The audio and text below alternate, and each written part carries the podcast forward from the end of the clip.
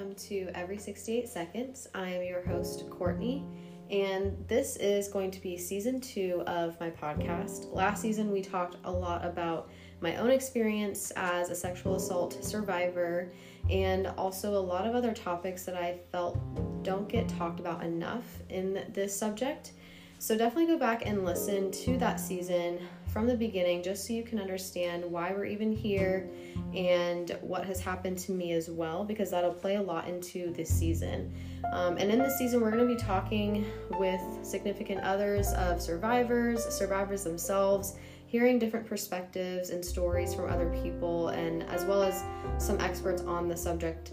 So just keep in mind as survivors are listening to this that you you know you know that some of these things will be a little bit triggering to hear. Um, we don't really sugarcoat things here because i don't think that it really helps anyone. So just keep that in mind as you listen.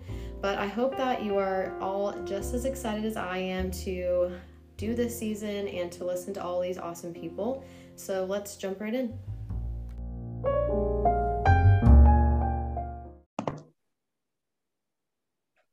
All right. Hello, everybody. Uh, welcome back to Every 68 Seconds. This is Courtney, and I have a pretty exciting guest this week for you guys. Another therapist, um, but different than our last guest from last week or two weeks ago.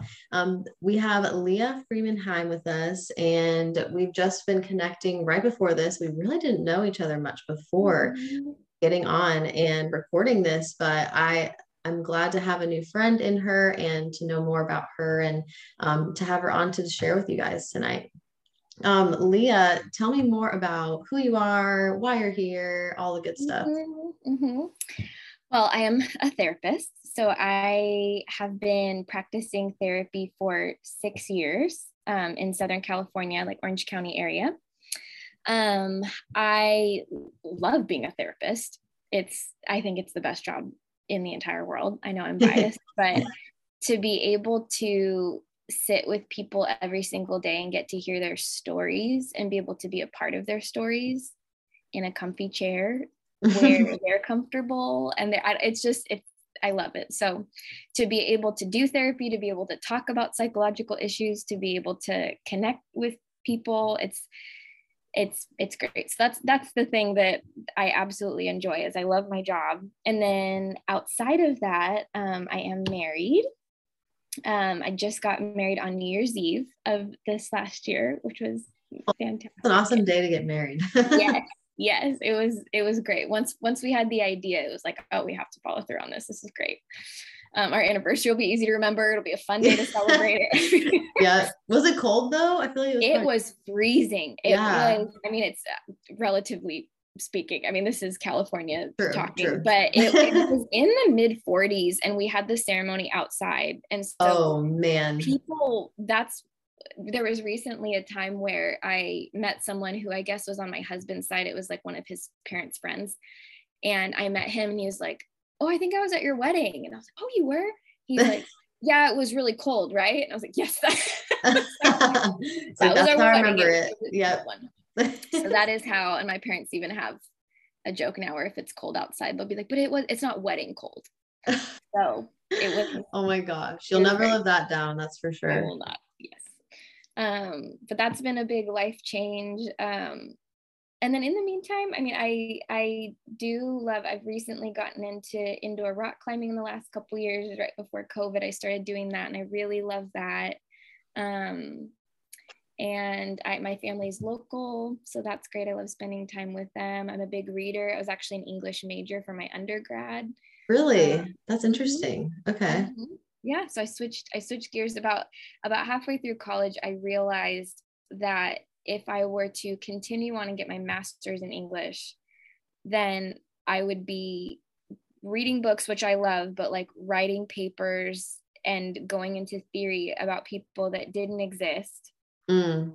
And what I realized I really wanted to do is to be able to interact with people who do exist and to be able to still learn their stories and conceptualize what's going on for them. But I think being an English major has actually really helped with that. I, I wouldn't I wouldn't change that or go back from that. Okay. That really yeah. was helpful in me seeing clients as a whole narrative rather than just like kind of what they're cool. Yeah, it's like a different perspective almost. That's really mm-hmm. cool. That's mm-hmm. awesome. Well, um, share more about what it is you do with therapy, the kind of therapy you do, all that mm-hmm. kind of stuff. Well, overall, I mean, I the thing I like about therapy in general and just kind of being more of a generalist um, with some specialties here and there is I do see a variety of clients. So I usually have a few kids on my caseload, all the way up to people that are in their 60s and 70s sometimes. Um, I primarily get referrals for sexual addiction. So I I'm not like a certified sex addiction therapist, but have really just leaned into focusing on that a lot of usually about a, third of my clients are sex addiction clients, either partners of somebody struggling with sex addiction or are the person themselves struggling with sex addiction. So that's primarily what I've really started. Um, I started focusing on from the very beginning and had a passion for. And I was sharing with Courtney before the podcast a little bit about my story. We are sharing our stories of what kind of led us to where we are today. um, and like most therapists that specialize in something, it was because of something I experienced in my life. So it's even before becoming a therapist, I was in my early 20s and was in a relationship with a guy who's who really truly was a wonderful guy just had a lot of just unresolved issues he hadn't worked through a lot of woundings that hadn't been dealt with he he didn't you know kind of in therapy terms he didn't know how to emotionally regulate um, and so dating him it was like oh here's this really great guy and didn't know that he was really struggling with um, uh, like unwanted pornography use. So he like wanted to stop. He didn't want to keep doing it and just found himself going back to it again and again. Um, and what ultimately ended up happening is his his pornography viewing progressed to the point where he wasn't telling anyone but he was engaging in webcamming.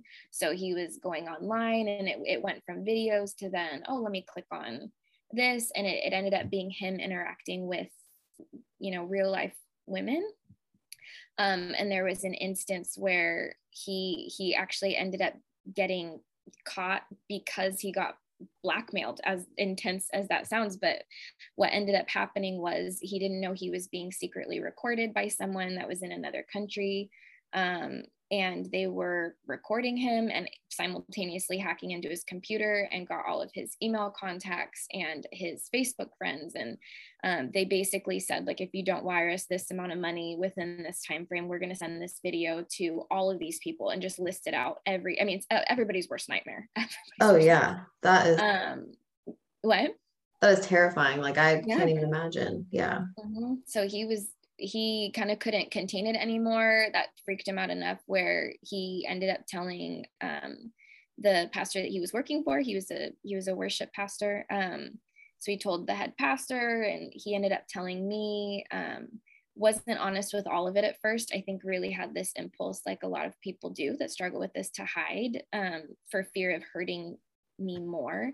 And so the whole story didn't come out until later. But I it was so hard for me to go through. I, I was 22, I wasn't even 23 yet. Um, so, so young trying to navigate this. And there was um, lots of moving pieces to that. And I ultimately decided to step away from that relationship. But it really, I was telling Courtney, it really made me realize that the people that are struggling with sexual addiction often they're not this like creepy guy in the corner you know th- these are pastors and doctors and teachers and therapists and you know these are yeah. these are everyone that you know are are walking around and are you know might be really strong christians or might be it, it really doesn't there's no demographic in and of itself that is kind of a stereotype of it. And so I, I really found a compassion because i really did care about him and basically dealt with it by reading every single thing I could on like what leads people to start looking at pornography that compulsively and how does it progress from the point of watching videos to, you know, looking at webcams or, you know, being with women in real life. And so understanding that was a huge part of my healing. Um, and then obviously I had compassion for the partners of people struggling with this because they were you know like i i wasn't even married at that point. I can't imagine being in a marriage and finding that out and how painful that would be. And so i just really found myself really wanting to work with couples struggling with that um, and ended up getting extra training in that and have now had a lot of experience in working with couples and partners and those struggling with it. And so that's kind of what became my um, like I said, I hesitate to call it my my specialty at this point um, because it takes so much to be a specialist in it. But really, what I'm I'm known for by my colleagues in being able to handle sexual addiction cases. Wow.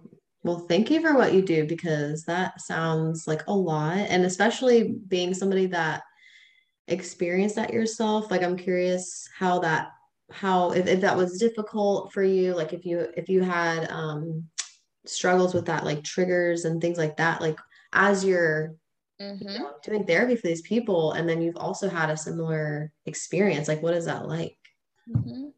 well and at, at first in the aftermath of it and i was telling courtney i know that clinically at that point i did experience trauma um, it wasn't under the ptsd category but it, it was certainly trauma from that experience and it felt like everything was triggering me at that point. I was just assuming every guy that I've ever known was like this hardcore porn addict and like cheating on their wife. And like it was, it was at such a fearful place for me at that time because it was if this is a great guy that was hiding this from me, how am I supposed to trust these like pastors that are speaking on Sundays or my employers? Or it, it was just no one is safe.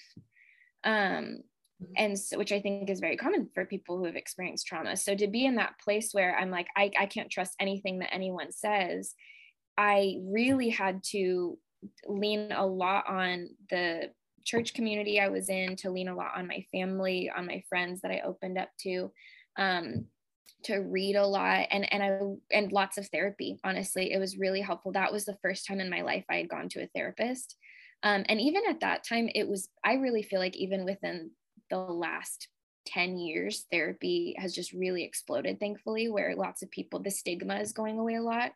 But even at that time, I did not, I knew like one friend who was going to therapy by the time I was 22. And I think the experience is very different for 22 year olds today. Yeah, but absolutely. I, yeah, but I, I was, it was kind of an intimidating thing to see a therapist, but I think really through healing, it was helpful.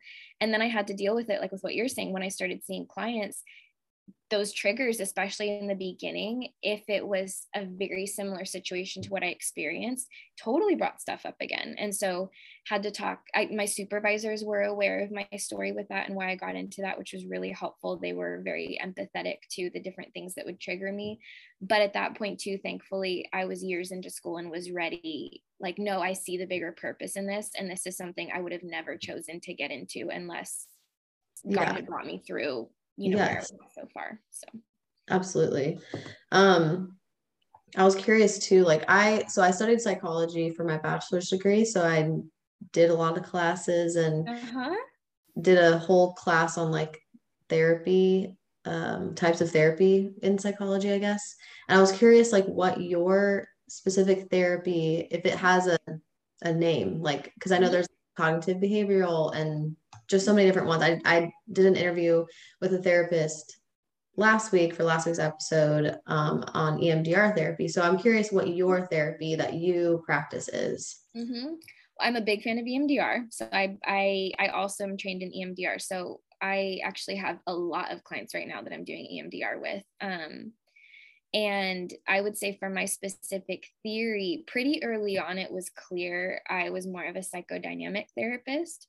And the way I'll explain that to people that maybe aren't as familiar with psychological terms is it's kind of it's taking some of those those core things to psychology like thinking about what is unconscious in us and making it conscious. Like there can be instances where you know we're walking around with our significant other and something they say you know kind of triggers us and we don't know what's going on well it's because we have this subconscious experience of maybe something our parents said growing up or it's just being aware that there are lots of things that are under the surface that can be made known and mm-hmm. that is often that insight is oftentimes what can bring clarity and healing so i you know there are times i'll use some you know cognitive behavioral interventions like if somebody's dealing with anxiety of course we want to be able to treat the behavior and know okay what are the thoughts you're having that's leading to the anxiety?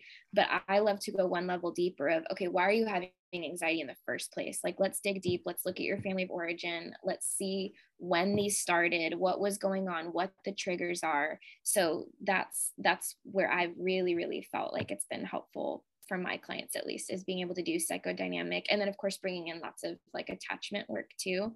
Um that's cool. And then I see a lot of couples as well. So I would say couples and sex addiction are kind of a lot of them go hand in hand too if couples have experienced infidelity. Um, but I I'm Gottman trained too, so that's usually the modality I'll use for couples is I'll do the the Gottman focus therapy. Gotcha. Okay, that's super interesting. I didn't I don't know. I mean, I study psychology, but I don't know a ton about therapy because I didn't go into that personally. Um, but I didn't realize that you, as a therapist, can practice different kinds of therapy with, mm-hmm. you know what I mean? Like, I was always like, oh, there's like this certain therapist that does this type, and mm-hmm. that's it, you know? So that's very interesting that you can, you, you can pull from different kinds that you feel help that client the most, you know? yeah and that's how i'll talk to clients about it too if they come in i'm like i have this core of this is how i work and i'll kind of even if i'm not using the term psychodynamic i'll explain how that works but then i will absolutely if there's an intervention that's going to be helpful but it's from a different mo- modality as long as yeah. i know how to use it and it's helpful i'm like i'm i'm all for that because sometimes there needs to be more solution focused work or kind of more direct work um, yeah, that's awesome. Well, some people that are listening might be curious as to why I asked Leah here because I know this podcast is, you know, geared specifically towards, you know, sexual tra- sexual trauma, sexual abuse, different kinds of abuse, but um, obviously the title is all about sexual assault. But I just felt like my mom actually knows Leah's mom somehow and like thought that, you know, I should look into having her on as a guest. And as I, you know, learn more about what she does, um, I was hearing kind of this term betrayal trauma, and I was realizing that there is trauma, and it is almost kind of like, for some of your clients, maybe I don't know if it was for you too, but even for friends that I know that have experienced some kind of infidelity that's related to sexual addiction or pornography addiction, there's like some kind of sexual trauma even that happens where then um, the idea of sex or just everything around sex is now traumatized because of kind of the actions of their um, their partner, even if it wasn't towards them that there was any kind of assault, if that makes sense. So I still wanted to have Leah on and like talk about this because I feel like it's a little bit different, yeah, but it still is a, a certain kind of trauma. And I was wondering if you could, Leah, like talk about what that trauma looks like and if betrayal trauma is like a, a um, if that's like an actual term or if that's something i just saw online. And yeah i guess talk on that a little bit. I you know what i'll do? I, betrayal trauma is definitely a term i've heard. I know it's not like there's a lot of terms that aren't specifically like in the dsm as like yeah. this is a category of trauma but it's helpful language to be able to distinguish. So a lot of times with clients i'll use the term relational trauma Okay. Um, and so it's it's helpful to be able to be as um, I guess accurate as possible. So, for example, if I had a client who came in and let's say she was a partner of someone who she found out was looking at pornography. Um, and let's say there was this huge trigger that came up and, and she's really experiencing trauma from that of oh my gosh she's been looking at all these other women i can't believe this most of the time it's going to be in that attachment trauma like there's going to be some kind of break in, an attachment. Okay. Because here's my likely primary attachment figure now at this stage of my life who i trust who is now completely broken that trust. I feel really betrayed. There's usually i know i don't I hesitate to put a percentage on it, but most of the time there's not going to be a specific sexual trauma related to that, but it's relational trauma that can then lead to Mm-hmm. issues with intimacy, issues with trust, but the core of it is emotional intimacy has been broken. So that that's that's the trauma. However, there are certainly instances where the the spouse the spouse that had the addiction or the the significant other that had the addiction their partner can absolutely be sexually influenced by that so what i mean by that is if there was, and I often I'll give this disclaimer too throughout my time here, but I'll often say like male, female, and male being the one that's often acting out. Um, certainly, females can be the ones that are, you know, betraying, and that that happens way more often than people realize. Typically speaking, it's often the male. So if I'm saying that, that's that's why. Um, but let's say the the husband, for example, was asking his wife to engage in sexual activities that she wasn't comfortable with because of his addiction, right? Like he had mm. this addiction, it's getting worse, and now he's asking her to do things that she's not comfortable with. Or let's say he is, you know, texting pictures of him or his wife to other women or he isn't he was wanting to invite other people into the bedroom you know for sex or he is forcing himself on her so there's all these other elements where the addiction can then lead to sexual trauma even though most of the time it's that betrayal trauma or that relational trauma you're talking about yeah that's so interesting and i guess what kind of i mean i kind of, you kind of did touch on it a little bit but what are the emotional effects, I guess, both for the person who has the addiction and then also the partner, I guess, in the relationship. What kind of emotional issues are they ending up dealing with, I guess, or maybe even dealing with in that in that relationship and then maybe even coming out of the addiction? What kind of emotional issues are happening there? Well, certainly in in the aftermath of it all, you obviously have the trauma, you have the high like betrayal, you have, you know, just distress, you have all these things.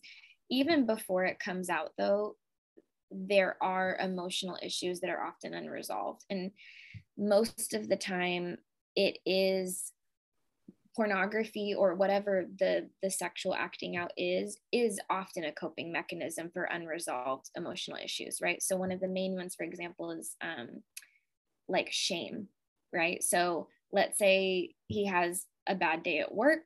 He feels really embarrassed because his boss made this comment. He doesn't know how to deal with his own shame or his own emotions. Oh, I know instead of dealing with my own shame, I'm not even going to it's it's not even like, "Oh, this is a choice I'm making." It's this is often the only way they know how to be able to cope. So there's an author that I, I really like um, and would recommend for anyone that wants to like do a deep dive into this topic. Um, but it the book is called Sex Addiction as Affect Dysregulation. And I mean it's a it's a big title, but basically what what she is theorizing and what we see over and over again in research is if there was not emotional co-regulation when kids were little, that is only going to lead to them regulating in unhealthy patterns. So the example that I often give is let's say you have a toddler and this toddler is at a birthday party and a clown walks into the room and this parent if the parent is attuned to the child you know most of the time is able to see ooh they're getting kind of nervous right their eyes might get really big they get kind of you know like nervous and overwhelmed yeah and at that point has a choice of how they're going to handle that so most people would say a secure parent you know, if they notice it, right? Because parents don't have to be perfect, but most of the time, if parents notice it, they're going to kind of walk over to the child. They're going to get down next to the child really close. They're going to go, oh, you know, that's new, or was oh, that making you a little nervous? Or they're going to wave at the clown. They're going, oh, okay, they look safe. Do you want me to hold you? They might pick their child up. They might kind of walk and get create a little distance. So they're what they're doing and they're not even realizing it is they're regulating with their child mm. their emotions. That kid's really scared, and the parents breathing calmly and slowly. Their voice is really calm. They're even showing it safe to engage a little bit, but I'm not going to force you over there. That's great. That child is likely the next time or the next few times they're in a situation, let's say mom isn't noticing that there's something scary happening they're going to be more likely to subconsciously remember like their parent modeled to them what safety looked like. So they might breathe a little bit calmer. They might kind of subconsciously tell themselves like oh it's okay or they're learning how to calm themselves down on their own what what we really run into as an issue is let's say that parent is looking at that child in that same situation and they're like oh they're fine or they i mean honestly some parents might even push the kid closer and laugh when they run away of like oh that's funny if you have enough of those instances over time, that child has no idea how to handle if they're scared. Like they have no reference. It's, I don't know, I just wait until it goes away or I shut down. And that child, statistically speaking, I mean, this is scientifically proven, is going to grow up and find some way to cope with their emotion. Like they, they need something. And so that is going to be, you know, like overspending or overeating or sexual addiction or emotional cutoff. It's, it's just going to be handling it in wrong ways. And that's what we see over and over again with people who do struggle with sexual addiction is they often never learned really how to engage with their emotions and cope with them. And it's not necessarily, it's hardly ever a way to be able to get a sexual need met. It's most of the time to resolve issues of loneliness, of not feeling good enough, of feeling abandoned. Um, that's that's often what you see are those emotional things that come up that they're not dealing with which is hard i never would have thought that that was the reason like i've not but it actually in my mind i'm kind of making connections of maybe why men tend to be the ones more often having this issue like this sexual mm-hmm. addiction um, because i would say from just observation and talking with other men that oftentimes they are more likely to not get that emotional regulation from their parents because it's it's you know toughen up or you know that yeah yeah and and i feel like girls when they're younger are more um maybe even overly protected by their parents or more you know they they have that their parents almost have maybe more sympathy or empathy with them when they are having emotions versus I've seen and heard from other guys that I know that they didn't really get that emotional regulation because they're a boy. So I feel like that there is a connection there and that's that makes a lot of sense to me. And I, I never would have thought that because one of my questions was going to be like, do you see um, the people who have sexual addictions having had sexual trauma in their past, like something really major like that. And maybe it is that is um, a thing that happens, but it sounds like it's something even so simple as just not learning how to regulate emotions. Mm-hmm. Yeah, it's it it honestly can be across the board and I've and I've worked with both um because there there's there's another book I'll I'll plug that especially for those that are in the faith community or believe in Jesus or are just in that realm. There's the, at least so far, the best book I've read on unwanted sexual behavior, um, which is how this author classifies it, kind of in that sexual addiction realm, and faith. It's called Unwanted by Jay Stringer. And when I read it, I was honestly, I was just like irritated the whole time because I'm like, I would have written this. I was like, he did this so well. This is so great. Like, there's nothing more that needs to be said. He just he killed it. So yeah. um, the reason I like it so much is because it really acknowledges that the faith part of it and the damage that's been done there a lot of times in the church community. Um, mm. But he really talks about how there there needs to be this addressing of how our brokenness has then led into this acting out behavior.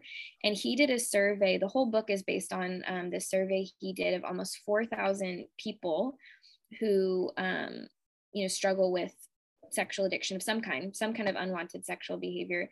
And 20% of them did report having been sexually abused um, previously. Yeah. So there is still this huge chunk who are in this place where he talks about this dynamic where especially if you've experienced sexual abuse and especially if it was just at this younger really formative age so little kid young adult just between that realm what can happen is it is either oh i feel this desire to kind of shut that part of me down completely that sex drive. So i've had clients before that have so hated the sexual part of them they've said i just wish i didn't have a sex drive. I just wish i like you know essentially could like castrate myself and not have to deal with this because this is I, I hate that part of myself. So it's either i'm just going to shut all of that down or it goes into the realm of really really sexually acting out to be able to mask the memories of what happened to them. Um, the issue oftentimes is that there can be reenactments that can happen. And so mm. in that same book i referenced earlier the affect dysregulation book she talks about an instance where she was she talks about a few instances and I'll I won't get as you know graphic with them just kind of as a I, I won't I won't do like I want I want there to be an awareness of triggers that might be there for people. But essentially the same ways that they were acting out she wanted to explore well why do you act out in that way? You know why is it in that exact way? You know if you are masturbating to porn? Why is it in this exact position? Or why are you into this specific type of sex?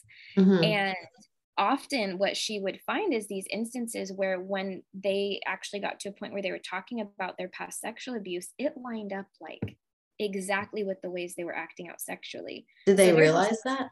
They had not.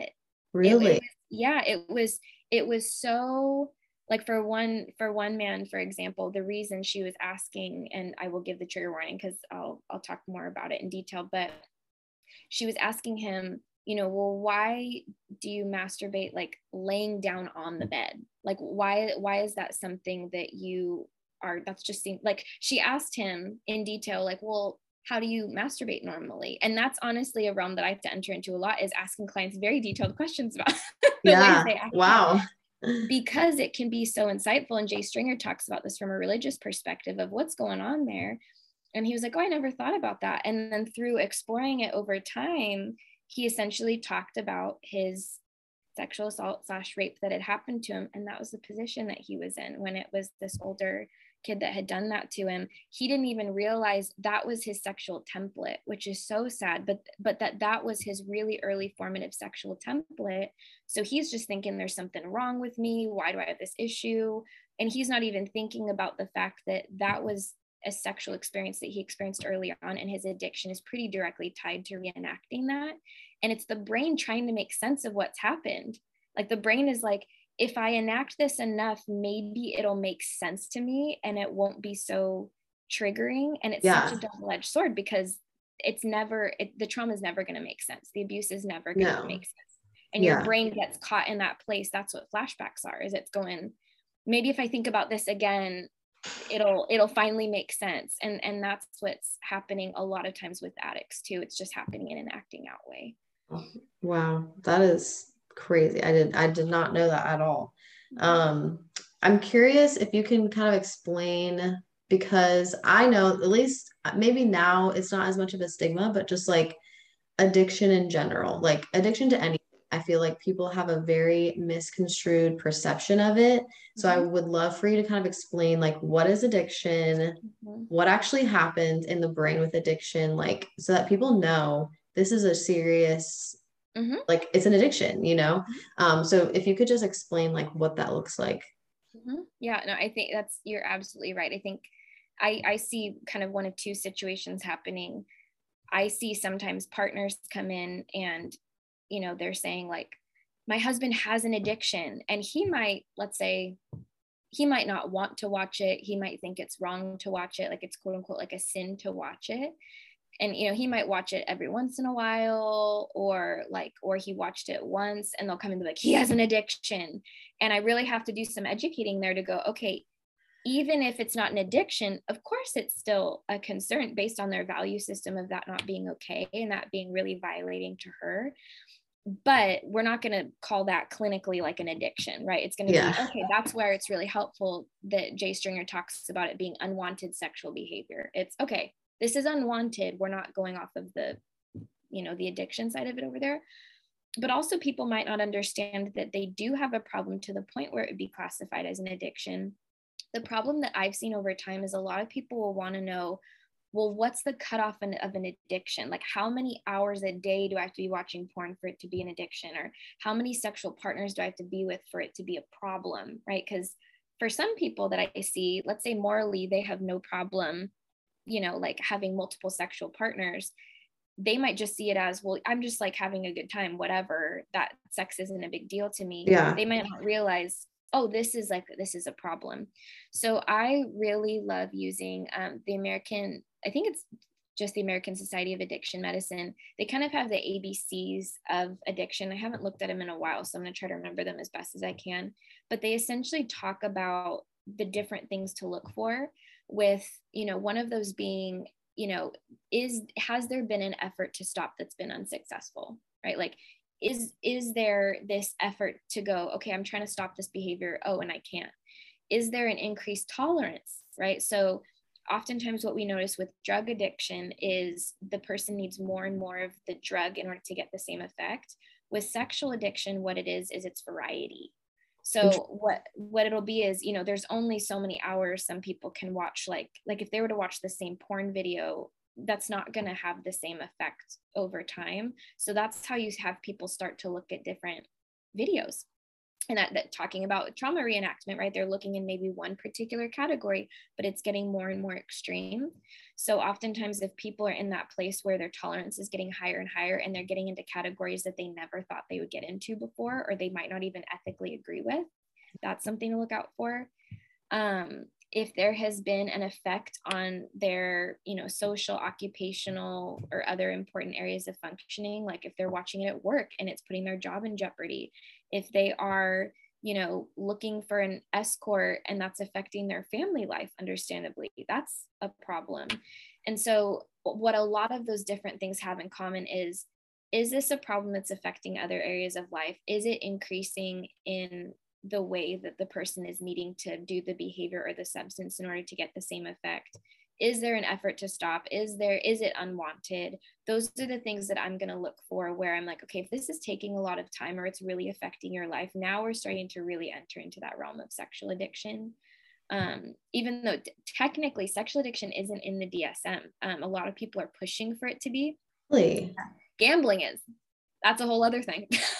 That's so but it's, it's and it, I think I, I honestly think the main reason and, and it's getting work to be destigmatized is gambling is something where everyone can kind of agree that like spending all of your life savings probably isn't a good idea but yeah. with sexual addiction I think um, the I think the American Psychological Association um, is very hesitant to be able to put some kind of disorder on sexual behavior because of them not wanting to regulate that. So there's lots of other things involved.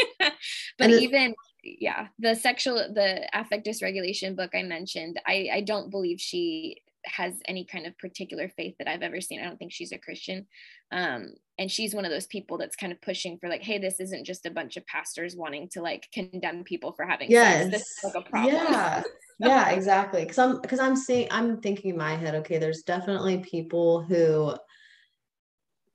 who who don't have the like necessarily a Christian moral mm-hmm. um working, yes. And they don't see looking at porn as a problem and they don't see having multiple you know like those things are that's a normal thing for them mm-hmm. and that's great but there are like you were just saying about the addiction like there are certain criteria that would categorize that as an addiction.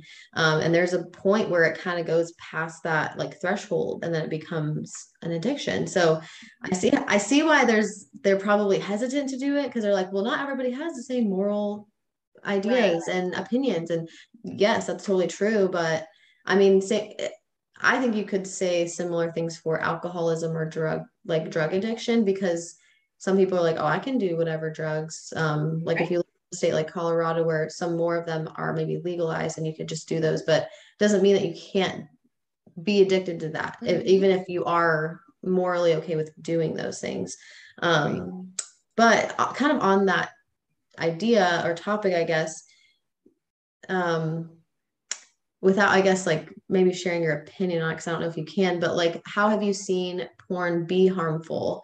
I know we're not like making an overall statement like porn is bad. I, I personally think that, but I'm not going to speak for you. But have you just seen porn be harmful, I guess, in these instances and relationships and things like that? Well, and in the, I, I would even feel comfortable saying in the broader psychological community, there is continuing to be more awareness that this is a problem.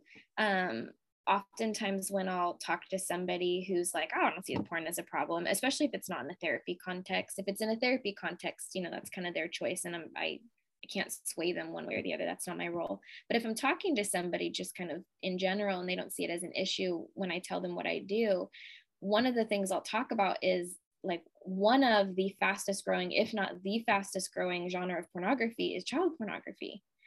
So now we have this issue where I don't know if you saw what happened last year, but Pornhub came under so much fire because, like, so they are, from my understanding, one of the largest, I, I think maybe even the largest porn website. I think, I think they are, yeah. They get more traffic than Netflix, than Twitter, than Instagram. I mean, it's unreal. So they came under a lot of fire because they were saying they approve all of their videos um they're in their terms and conditions they say yeah you know we approve all of our videos well there's uploads of child pornography on there and people are saying well they need to be held accountable because that that's them saying they're approving for child pornography to be distributed which is highly illegal yeah. um and so they ended up removing i think it was a third of their content last year and Remember that. Yeah. It, it was crazy to me because I'm sitting there, you know, looking at kind of social medias as random people are kind of posting about it and it's trending on Twitter. And, and, people are like, oh, they removed a third of their content. And I'm like, let's just take a look at the type of content. like what it was. Yeah. Right, right. I don't know if anyone's advocating for more child pornography. Um, at least out in the open. So, so that's one of the biggest things that we see is that uh, when you talk about arousal templates, meaning just what is somebody aroused by, right? Somebody might start off watching pornography, and let's say they start off saying they don't have any moral qualms with it. If they start off watching it, it very, very easily delves into, like I said, the variety in order to be able to continue the addiction. And the reason for that is because there's a few different things that are happening when somebody is watching pornography psychologically speaking like they've they've hooked up you know people when they're watching pornography. And usually it's this combination of excitement anger and disgust. Really? So it's this weird like high of emotions that are i'm excited i'm doing this. I'm kind of like disgusted for myself for going into maybe these genres that i'm looking at. I'm like angry in general right? Like usually sometimes it's self anger especially if there's a moral issue there where they're doing something that they know they yeah. shouldn't be doing or they're angry at that the fact that this person created this because then they're doing this and so much of this is subconscious. They don't realize they're feeling that but those are the emotions that are kind of lighting up when they're watching it. And so in order to get that same level of response they have to watch more and more hardcore content often. And so when we see that as i mean at the very least that's a harm. I come from the perspective um, just from even my own moral standpoint and um, and that I see the damage that pornography can cause relationally, even from the beginning. Because what you're doing is you're taking your arousal template from being with a real person and you're moving it to a, a non-real person to you. It's it's an object, and that's how we move more and more into object, objectification. So even talking about value of women and um, women that are demoralized, you know, I think there was one study that said that they they studied i forget how many thousands of pornography videos but they found that up to 70% of the content was degrading to women in some way. Like was either verbally degrading to women or it was forcing them to do an act that the women the woman would have found degrading that this is also an issue with gender. And so a lot of the guys that come in to see me as a therapist it's interesting because i'm a female. And so they're now watching all of this content, not even realizing that they're in a place where their arousal template is going more and more towards degrading women. Even if you ask them, oh, do you value women? Yes. And, and they fully believe that. But what they're doing to themselves is they're constantly putting them in a place where they're objectifying women. So part of the healing for a lot of my clients is them learning how to relate to a female in a real, non sexual, non objectified way, which is really, really valuable for them. Ah. And so those are some of the things that you know are, are the common ways i'll talk about pornography really having an effect on us and then obviously lots of research has been done as far as the um, dopamine levels and just kind of the dopamine pathway that gets activated in the same way a lot of other addiction does too where it, it keeps the person absolutely coming back for more and more because it's it's one of the strongest dopamine hits that you can get versus something like you know overspending or that's still going to spike dopamine but pornography is certainly or sexual acting out in general is certainly going to spike that. Yeah like a lot more yeah. Mm-hmm. um how how often i don't know if there's like a stat for it but like how often is this porn addiction going outside of being online and then being in person or like more interactive like your experience had been with your boyfriend? Like how often is that going outside of watching online? It is a, it's certainly a smaller percentage. Um i don't i don't know the percentage off the top of my head but i know in general most people most people that look at pornography are not veering towards in-person interactions. Um, I think a lot of people are like there there is a bigger amount of people that end up going into like chat rooms or talking sexually or texting sexually with people. Um, but often like actual meetups or going into massage parlors, that's going to be less of the time. And so that's why I'm always holding this balance because I think some people, especially in the faith community, are like, if you look at porn, you're going to end up with a prostitute. And it's just not going to be the case most of the time but i i have worked with i have worked with clients where it's progressed to that point and often that's if nothing is getting addressed so if it's kind of just this unhindered thing and then it's this combination of maybe past sexual trauma reenactment um, maybe just unresolved loneliness and so the the loneliness being a factor that part of their arousal template is getting that emotional intimacy met it's porn isn't going to do that for them anymore. They're going to feel more connected by going to a massage parlor, and that's going to get a greater high for them. Um, and so that is that's if there's also all these other needs that are unmet with that, but it, it does happen. And if it's unchecked, there is at least the vulnerability that it could go in that direction if it's not checked. Okay. And so if there probably statistically are people listening that may struggle with watching porn maybe they don't have an addiction but they just struggle with unwanted sexual activity like you were talking about um, if there's something that you would say what would you say to those people um, that are struggling with that? Like what would be something you think they maybe need to hear or are longing to hear from mm. somebody? You know what i mean?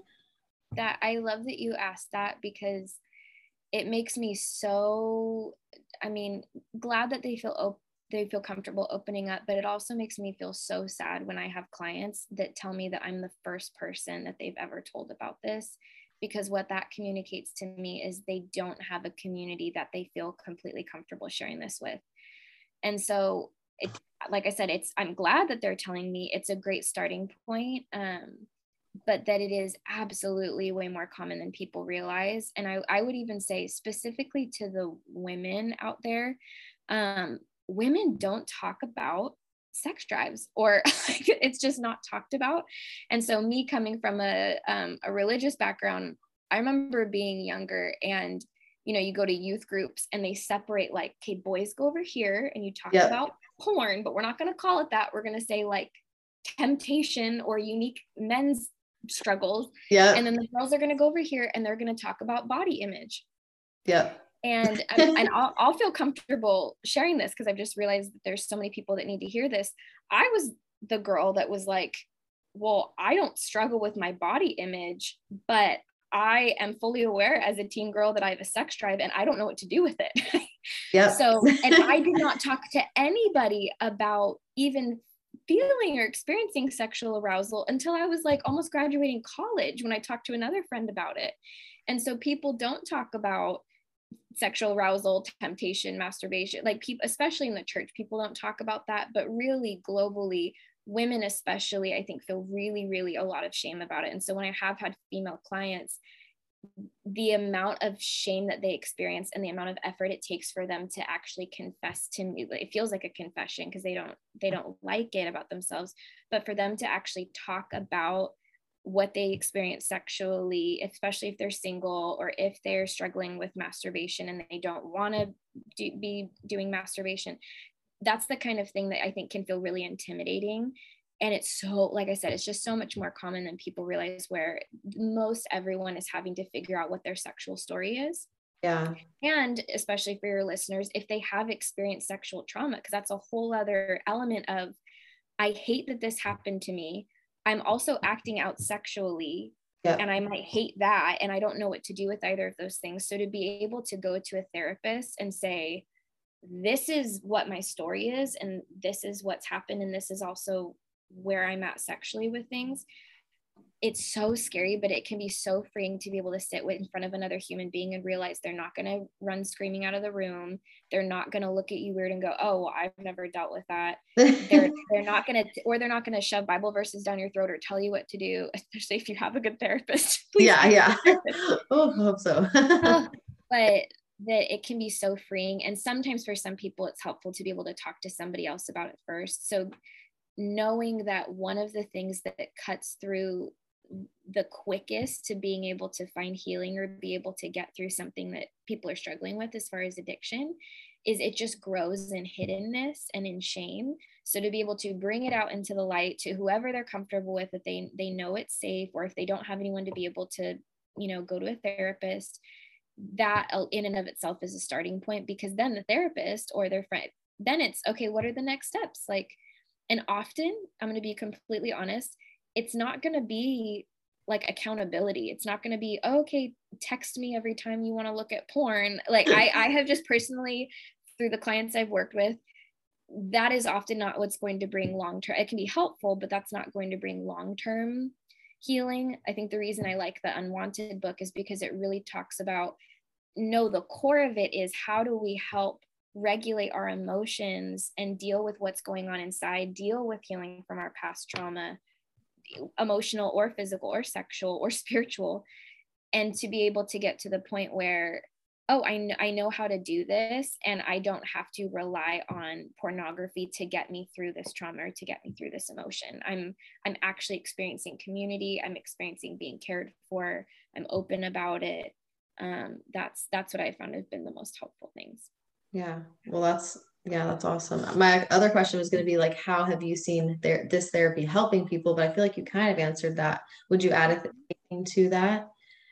I yeah, I would just emphasize it's it's oftentimes people don't realize that so much of it like 80% and this is a statistic that's just proven again and again 80% of the effectiveness of therapy is the quality of the relationship between the therapist and the client so you mm. can have a therapist that knows everything they know under the sun. And if a person doesn't feel connected to them, it's not going to be successful therapy. If you are with a therapist that you feel comfortable with, that alone is what can often bring the most healing is i'm actually sharing my story with this other person i'm feeling loved by this other person i'm learning how to i'm seeing how they're accepting me and i'm learning to accept myself in the same way which is huge that's awesome yeah um, just a few more questions that I have. First, being what would you say to the partners of people who either um, have a porn addiction or are acting out in other ways sexually that are unwanted? Maybe there's infidelity happening. We didn't really talk about that a little. We we kind of focused more on porn addiction, which I think is okay. We kind of found our uh, main topic, but what would you say to those people who are partners with somebody that um, is experiencing these unwanted sexual activities, um, infidelity, and things like that?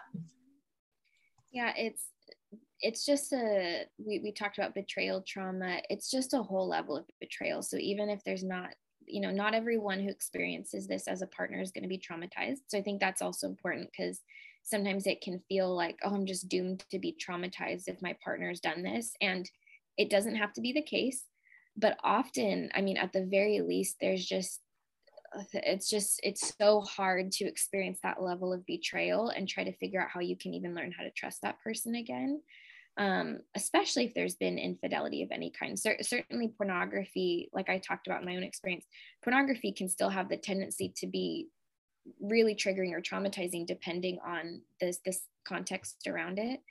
But infidelity, of any kind texting somebody you know like being them the partner being sexual with them um is just it, it can be so so so betraying. So to be able to give yourself the you as the partner freedom to be able to understand that it's okay to feel really broken over this the person who has often betrayed the partner so the person who has acted out especially if they want the marriage to work or the relationship to work, they're in a mode of let me get through this as quickly as possible. Everything's fine.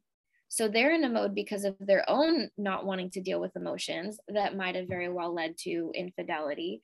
they're in a mode of i'm so sorry i'm so sorry i'm so sorry okay now we're fine right often that, that's at least what i've seen is how long am i going to have to feel guilt over what i did and so one of the things that the partner needs to realize the betrayed partner is you have every right to be able to experience the pain that you're experiencing. And the partner has to be able to hang on to themselves and like hold on to that with you in order to get through it. And that's where usually couple like i work with a lot of couples where there's been a betrayal. Couples need to be more supported during that time because the betrayed the partner that did betray i'll call them be the betrayer um, the betrayer needs to be able to be held to kind of like, okay, you have to be strong to be able to get through this and you're not alone, but like you have to kind of face what you've done and the betrayal that's happened and the consequences of your actions and how it hurts other people. But also, we still love you. You're not the devil, like you're, you know. and then for the person who was betrayed, it's giving them space to be like you take what time you need to be able to experience all the emotions you're experiencing. You don't have to tie it up with a pretty bow. You don't have to force yourself to feel better. It's you just purely being where you're at. And both parties can be that with while being kind to each other right? Yeah. the betrayer can hang in there without being dismissive and the person who was betrayed can hang in there without completely you know like hurting emotionally the other person. Um and it's it's a really delicate balance and it's hard but it is absolutely worth getting healing over because it's an extra level of betrayal that happens that can be so hard. And the partners need to know that they can be given space to be able to build that trust again. Um, or if it's something where it's ended like let's say the person left them or the partner being able to do that work on their own that that's still worth it for them to be able to know their work worth yeah it. true. That's true. Yeah. Um and then my last question is just for couples maybe that are listening or one of the partners that are listening who are experiencing this or have maybe in the past and like haven't really gotten into the healing like is there i'm sure there is and you'll say that there is but is there hope and like what kind of hope can they hold on to to like we can make this work when this has happened or when this is the reality mm-hmm. it's um, often a, a long road which people don't want to hear so i'll have a lot of couples that come in and they're like we're going to be fine in like three months, right? Um, probably not. Um, and, but I have absolutely seen couples where I, I, I'm biased, but I think the most helpful thing is for each person to be an individual and then to also do couples therapy. I know it's a lot of time and it's a lot of money, but if it's possible to be able to do that, there is absolutely hope in being able to see the couples that get to reconnect. They're doing the work, they're caring for each other, they're taking the time and space to be able to understand what happened there, um, the ways that they need to be able to care for each other even more. Um, I even saw, you know, I saw a couple today and we were just reflecting on how far they've come and how much I'm like, do you guys remember where you were at, you know, a year or two ago? Like it's, it's, and I, I've had I've had couples say that all the time where they'll say in the beginning it just felt like we would never get to a place where we could trust again. But because we're finally dealing with those regulate those emotional regulation issues that we weren't dealing with, we're we're experiencing greater intimacy in better ways. And so sometimes it takes people even longer, sometimes it doesn't, but it's there is absolutely hope. And I, I'm so glad that I get to see that with couples. Awesome. Well, those are all of which I had. I don't know if you have anything like you didn't say that you want to add or i don't know anything else? I think it the, the point that's just coming up again for me over and over is the the hiding in general can just create so much pain. So for people who have experienced sexual trauma in the past um, and feel like there's no way they could ever talk about it and it's something that they'll take to their grave um, that I, I I believe there's so much more to living than than that and carrying that alone. Um, and then for the people who are really struggling with acting out and don't know what to do, or even the partners that feel they need to hide that on behalf of their other partner and saying, like, I, I could never tell anybody about this because what would they think of my spouse? There's there's just so there's so much potential for hiding there and that's that's the thing that can create a lot of pain. And so being able to know okay what's the next step in being able to invite safe people into this is huge.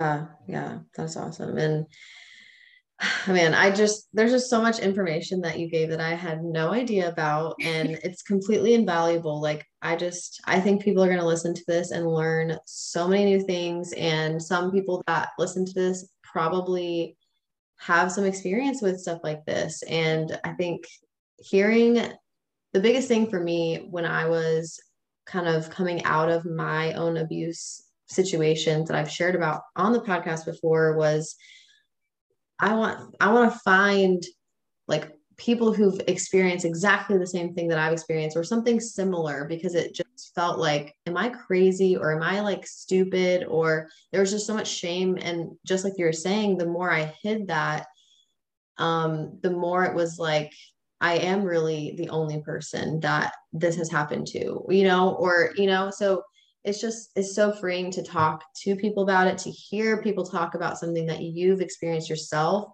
So i'm hoping that this that's what this has done for people that are listening. Like maybe you are struggling with porn or maybe you have um, engaged in unwanted sexual activity and you're in a relationship or you know just there's so many options and, and i just hope that you've listened to this and have heard um, some really great things that have made you feel seen and maybe make you even feel more open to talk to somebody about it. That's my biggest hope is that people listen to this podcast and they're like i need to talk to somebody about this whether whether it's sexual trauma whether it's like what we were talking about tonight you know um so that's kind of my hope i guess from this whole episode i know it's a little bit out of left field it's not the same as what we talk about all the time but like I just really think this is so, so important. And it's something that's really just relevant, I feel like today. Um, you know, just all these things are super relevant. Um, so thank you so much, Leah. I really, really enjoyed this. Um, I hope y'all enjoyed it who are listening. And yeah, I'll I'll be looking forward to chatting with you guys in a couple weeks.